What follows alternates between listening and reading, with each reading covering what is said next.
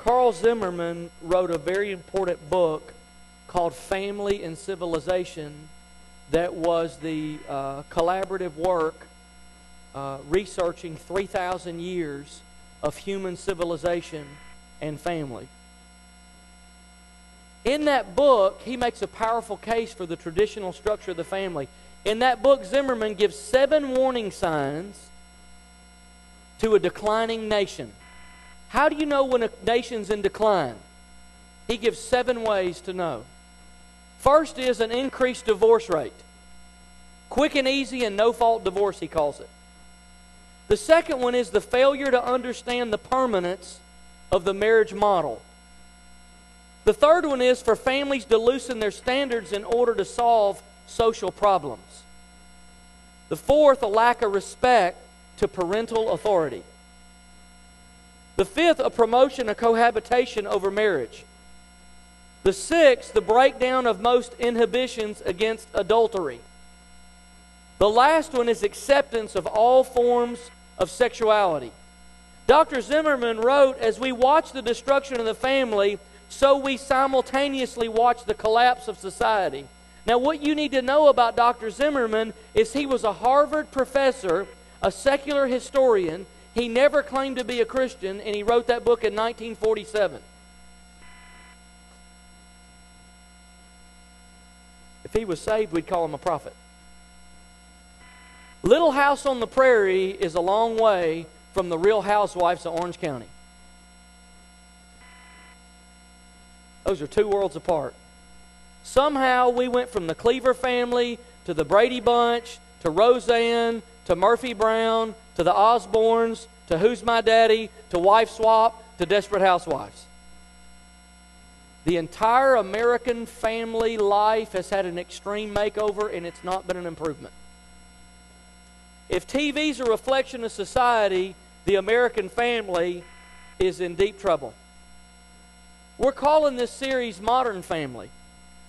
I don't have to quote endless statistics to you to tell you what you already know in your gut. The family's broke. And Dr. Zimmerman would argue from a secular historical viewpoint that when the family's broke, the society's broke. And I would say when the family's broke, the church is broke.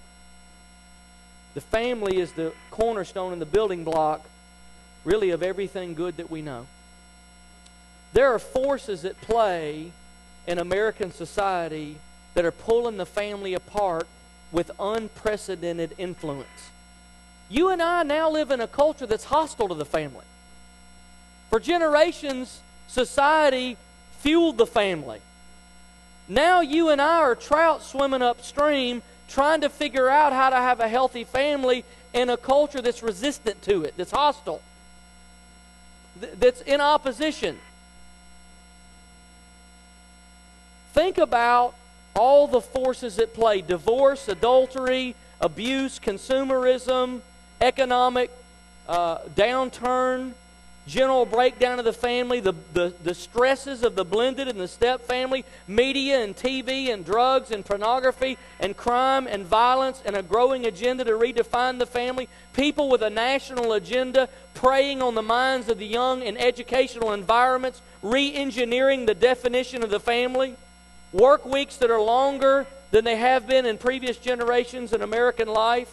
In most families, both parents work, leaving children to be raised oftentimes by strangers, and the sheer pace of American life is rancid. You're not going to accidentally have a strong family. You're not going to fall off into it like a hole in the road. There's only one way to, to walk in God's plan. You're going to have to do it on purpose. And it's going to take a lot of effort, and it's going to take a lot of focus, and it's going to take a lot of intentionality. Nobody's going to take up the slack. You don't have those systems inside society.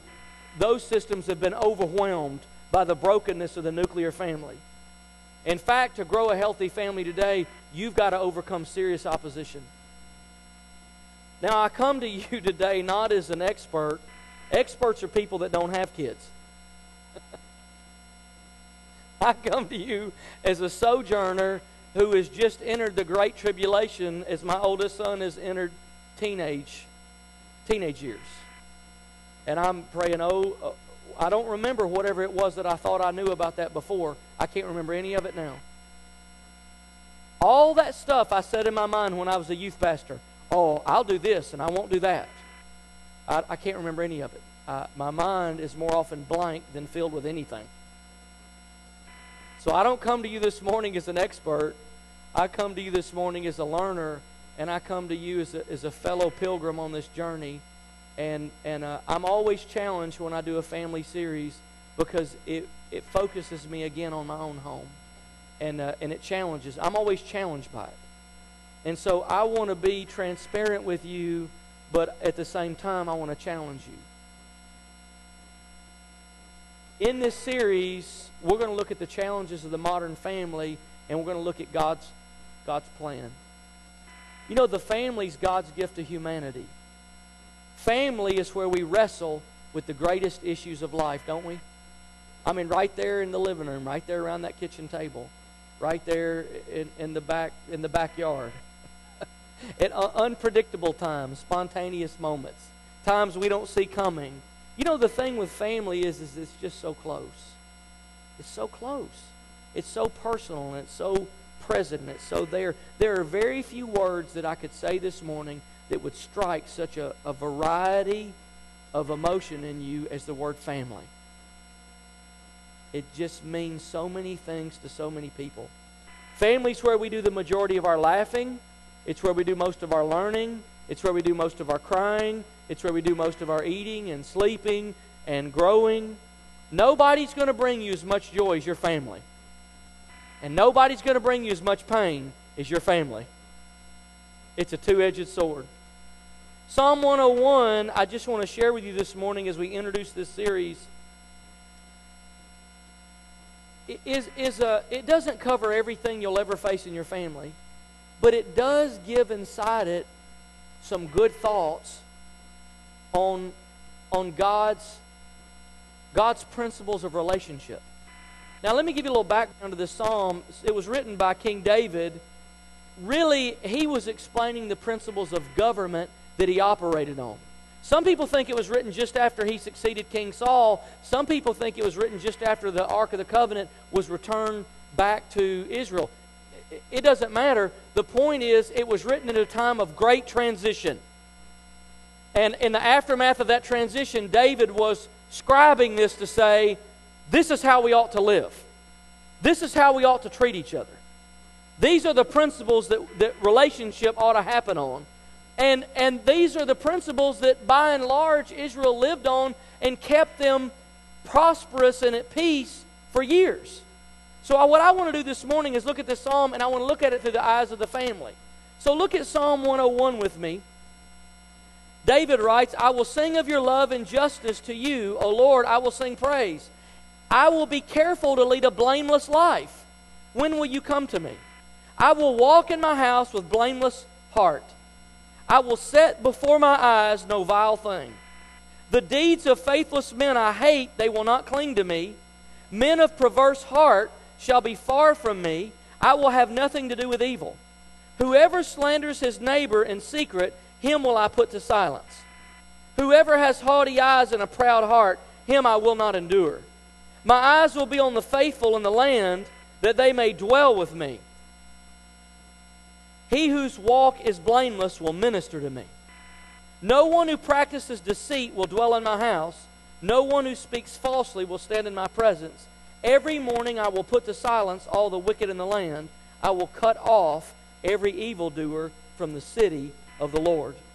What's interesting to me is in the first line of this psalm, David establishes the balance of what we often consider two opposites in, in governance of people and relationship love and justice.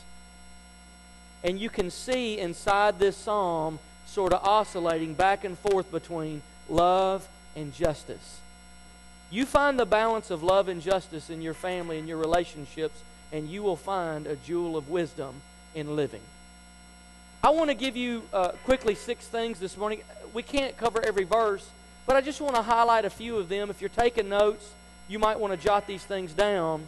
Out of Psalm 101, I find more than this, but I want to highlight six things and leave Psalm 101 open. We're going to refer to it several times. I find six things here that David has given us that I think are principles that work really well for the family. Here's number one it comes from verse 2. Verse 2 says, I will be careful to lead a blameless life. When will you come to me? I will walk in my house with blameless heart. Here's the first thing live with a blameless heart in your family. Live with a blameless heart in your family. David was saying to govern well publicly, our walk needs to be blameless in the most tender of places, our home. Do you see where he sets out? I'll be careful to live a blameless life. Then he even defines it I'll walk in my house with a blameless heart. David would have never bought into this malarkey that we've invented in the 21st century that a person's private life has nothing to do with their public service. To him, they were intrinsically connected. And you can't separate a person's private, personal character at home from their public ability to govern or do anything else. So, I think one of the one of God's great designs is that we would be the same person at home as we are at the office. And the same person at the office as we are at home or at the job site or, or in the neighborhood or in the grocery store. David was saying, walk blamelessly. So, what does that mean? I mean, there's a lot of ways to say it. Don't compromise your standards. Walk integrity in your home. Tell your spouse and your children you're sorry. They will think revival has come. When you're wrong in your home or you find a wrong in your home, make it right. Sometimes I think uh, these series are so important because it's almost like budgeting and finance or uh, uh, maybe in your health or your eating habits. Whatever we don't focus on will tend to drift out of control.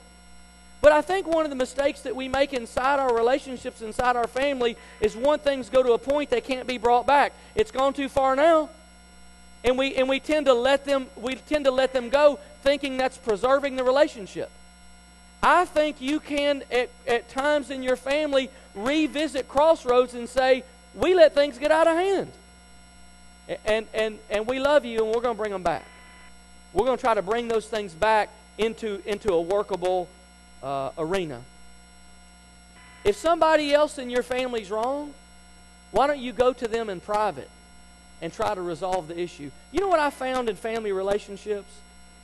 It's easier to be sarcastic than sincere. Anybody else? Do we need an altar call?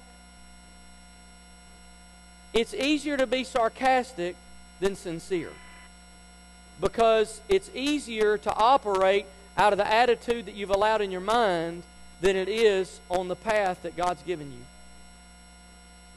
What I, what I think you have to do in a home is you have to walk in a way that the enemy can't get a toehold. Psalm 101 calls that a blameless heart. Don't give the enemy a, a way in. Uh, President Bush, 41, was asked once, What is your greatest accomplishment in life? And then the interviewer listed them. You were a World War II Navy pilot. You were eight years as vice president under Ronald Reagan. You were president for one term. You were the head of the CIA. You were an ambassador to China. You were successfully executed uh, Operation Desert Storm. What's your, what's your number one accomplishment? Bush Sr. said, My number one accomplishment is that my children still come to see me. A blameless heart. Let me give you a definition of a blameless heart. A blameless heart is one that seeks wholeness in relationship above every other priority. Uh, my, my kids may not uh, meet my expectations. My expectations might not be fair. On the other hand, they may at times slack. But neither of those are the issue in the long run. The issue in the long run is is there a whole relationship there? And a blameless heart is one that seeks wholeness and relationship above everything else. Here's the second thing verse 3 says, I will set before my eyes no vile thing. Do not honor vile things. Number two, don't honor vile things. Here's the way I like to say it we shouldn't seek that which we cannot have without sin. we should not entertain those things that we cannot rightfully have without sinfulness. So don't allow those things to find a way inside your life. What he's saying is not only do I not want to entertain those things, not only do I not want to do those things, I don't want to look at them. I don't, I don't want to I don't want to take them in through through the uh, openings of my life. So what that would mean is no vile thing. Don't even lay on your kitchen table um, a plan to fill out for the IRS when you're filing taxes if you know you're lying. Don't even put it on the table. Don't entertain it. Don't look at it. Don't ever let your children hear you and your wife talking from your bedroom about how you're going to cut some corner and undermine somebody or cut somebody off or, or do something deceitful or wrong. Don't even entertain the plan. Don't let the option come before your eyes. David said, I'll let no vile thing come before my eyes. And there's all kind of things we could talk about there with, uh, with television and the internet. And as the series unfolds, we'll, we'll look at some of those. Here's the third one choose your friends wisely. Now, I mean that on every level. Choose your family friends wisely, choose your personal friends wisely. Verse 4 says, Men of perverse hearts shall be far from me. I'll have nothing to do with evil. Birds of a feather flock together. Show me your three closest friends, and I'll show you a mirror. I'll show you you. You are like the people you let closest in your life. The, issue you've got to resolve in this one and in this psalm of relationship, when you allow people whose hearts are, are, are too dysfunctional or are evil into your life too deeply, you will eventually pay the price somewhere. You welcome trouble. You set the doormat out for trouble. There seems to be a lot of confusion on this because there, uh, remember what I said the balance was? Love and justice. But we're a Christian family. We have to care for other people and, and we have to act compassionately. Yes, you do. That's right. 100%. But you also have a call, and I want to speak specifically to dads, to be the gatekeeper for your family.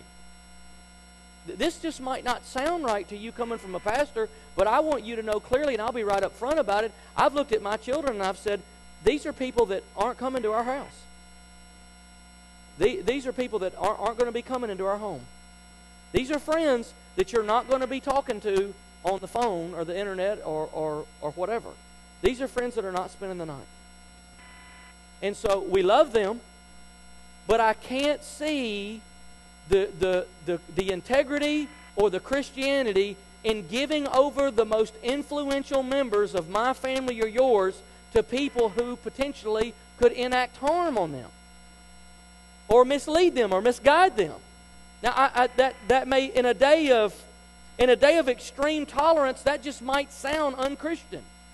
But I, I want to talk to you dads for a minute. Set the tone. Monitor the relationships of your house. And, and when they are and when they are out of order, choose, choose your friends wisely. I will allow no perverse those people that bring bad influences into your family, do what you can do to, to, to provide some distance. And obviously, there comes an age when you don't have that jurisdiction over your children anymore. They're, they're, they have to make their own choices. But you have the years to train, and you have the years to protect. And those years are yours. I can remember several years ago sitting at a red light at Pensacola, Florida, with a guy, and, and this rowdy, uh, criminal looking gang comes up. They're sitting right by the car, about, about 10 guys. I said, Whoa. I think we had come from Brownsville or something. It was late at night, and we're there, and there's no cars around. And uh, they're like feet from the door. And I came reaching over going, click. And the guy beside me said, Whoa, whoa, don't do that. I said, Why? He said, Don't let them see you locking it. They may think that we think bad of them. I, I didn't know what to say. I said, My concern is not the, is not the self esteem of the gang members that are eight feet from the car. My concern is the protection of those inside it. God does not call you to evangelize the world by throwing your wife and children to the wolves. And somewhere in family life, we've got to get those things straight. Number four. Let's read this verse. This one's not going to make sense if we don't read it. Whoever slanders his neighbor in secret, him will I put to silence. Whoever has haughty eyes and a proud heart, him I will not adore. This is a real simple one if you're taking notes. Number four, don't gossip. Is there anybody unclear? David's just saying, don't, don't tear people down. Don't deconstruct people. The problem with gossip is, is it hurts the person that's saying it, it hurts the person that's hearing it, and it hurts the person that's not there. Nobody wins. It hurts everybody. Have you ever been with someone that you respect deeply? I know that you have. And they started to berate someone, and although you might not have been able to define it, you just lost some respect for them. You just felt bad. You're like, oh, this is this is not why I wanted to be around this person. I I have so much respect for them. I, I, I just wanted to be around someone that I saw with great integrity, and now it's turned into this, and I, this feels bad. It feels bad because it is bad.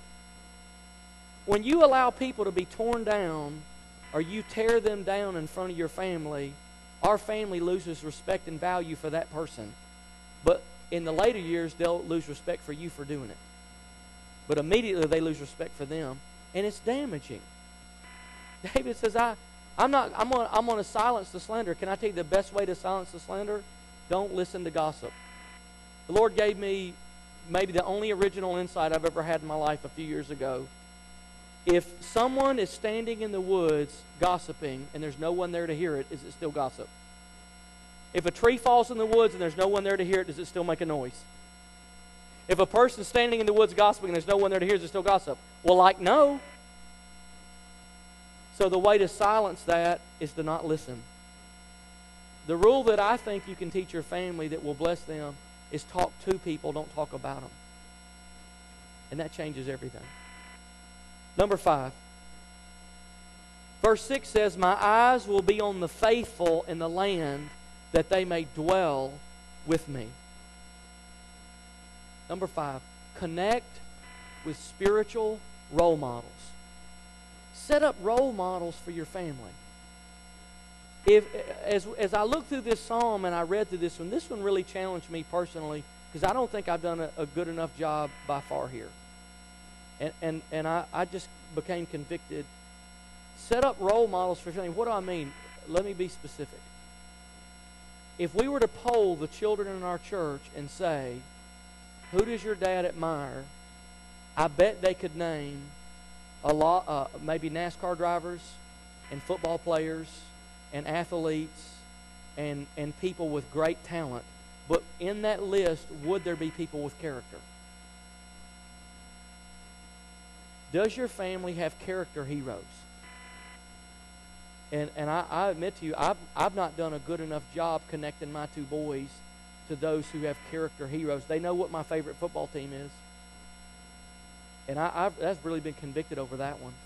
But I just want to say to you, one of the major traits to look for of a person to set in front of your family is faithfulness.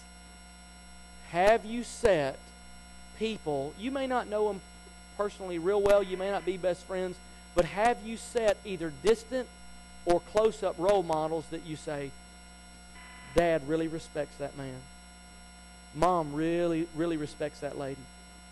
This person is a phenomenal person. And it's not attached to something that they don't even have much control over, like their talent. It's attached to something that they've submitted to the work of God and the Word of God that's developed deep character in them and that is an example that everybody can attain to. Everybody can't be a phenomenal athlete. Everybody can't be a great race car driver. And everybody can't be a great singer and a great dancer. Everybody can't be all those things and a great actor. But everybody can be great in character because the Holy Spirit produces the fruit. And so I just want to, I'm, I'm very challenged on that one. And I want to, I want to uh, share the misery. So I'll pass that one on to you. Does your family have character heroes? Here's the last one. He whose walk is blameless will minister to me. He whose walk is blameless will minister to me. I'm going to ask our musicians to come now. The sixth one is give influence, give family influence, and give people influence over your family. Uh, give it to people with integrity. Give influence over your wife, over your husband, over your children. Give influence to people who have integrity, whose walk is blameless. It kind of came full circle, didn't it? David said, I want to have a blameless heart. And now we've come full circle and said, uh, by the way, I'm going to let people with blameless hearts minister to me. Do you know you have control over who ministers to you?